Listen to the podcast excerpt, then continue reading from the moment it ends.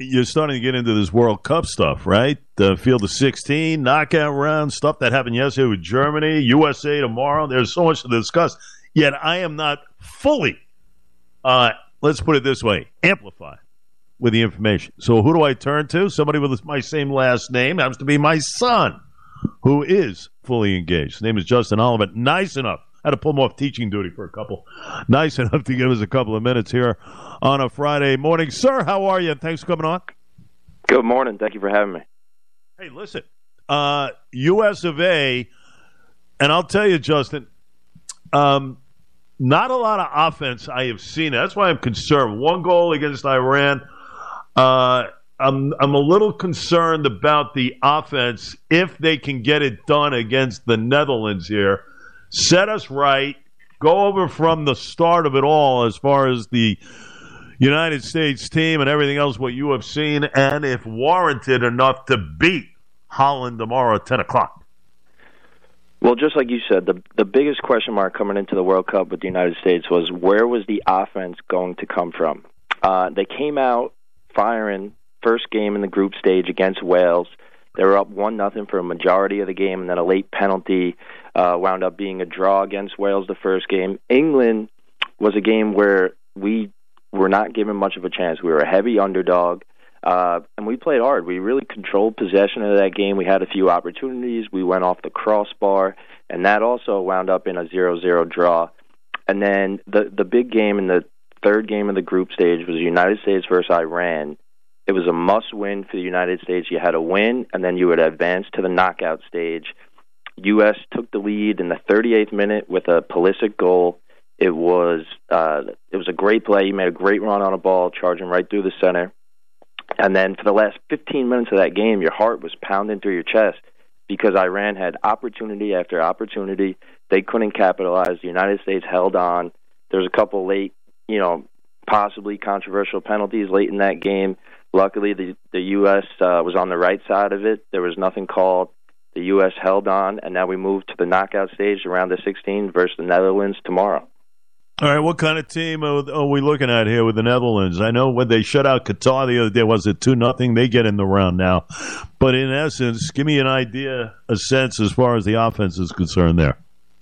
So the Netherlands team is really uh, the strength of their team is is defensively, sort of similar to the United States. Um, they're very heavily like defensive, but also uh, thin at some other positions as well. But if you look at the the betting favorite in this game, it is the Netherlands. They are a heavy favorite to beat the United States. Now, if you're the United States, at this point in time, you're playing with house money, right?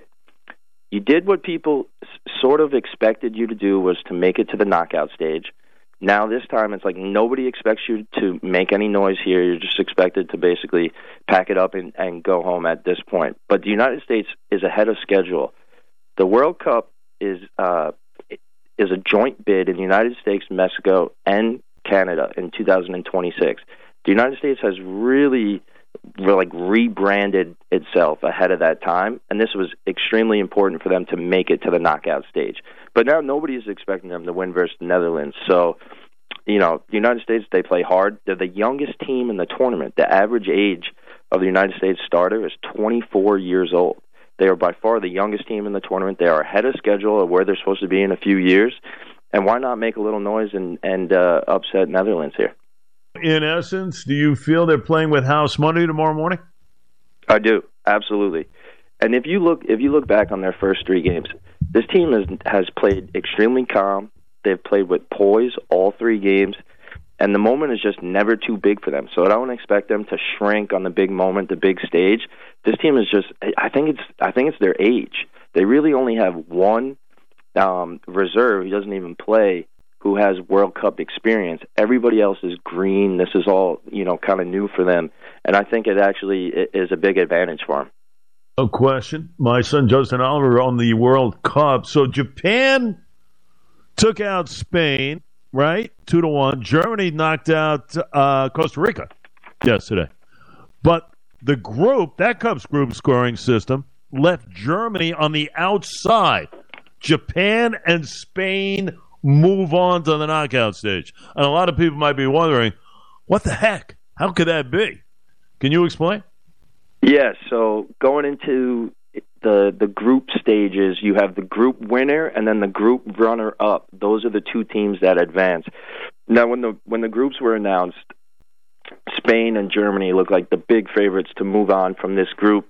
And you know, yesterday, all all Germany needed was to win and have Spain beat Japan, and Germany would advance to the knockout stage.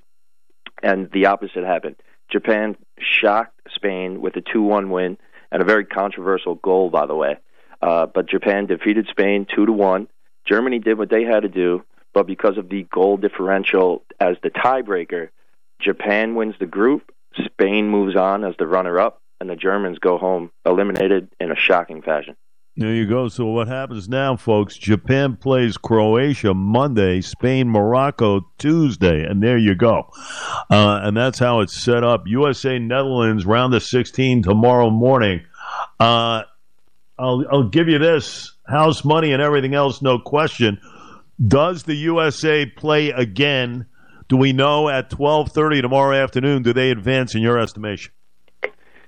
If you're asking me right now, I would say I see this game as more of like 60-40 leaning towards the Netherlands. But w- all it takes in in soccer is one opportunity. If you can put something in the back of the net on the one opportunity, it doesn't matter if the other team is getting more chances or or anything.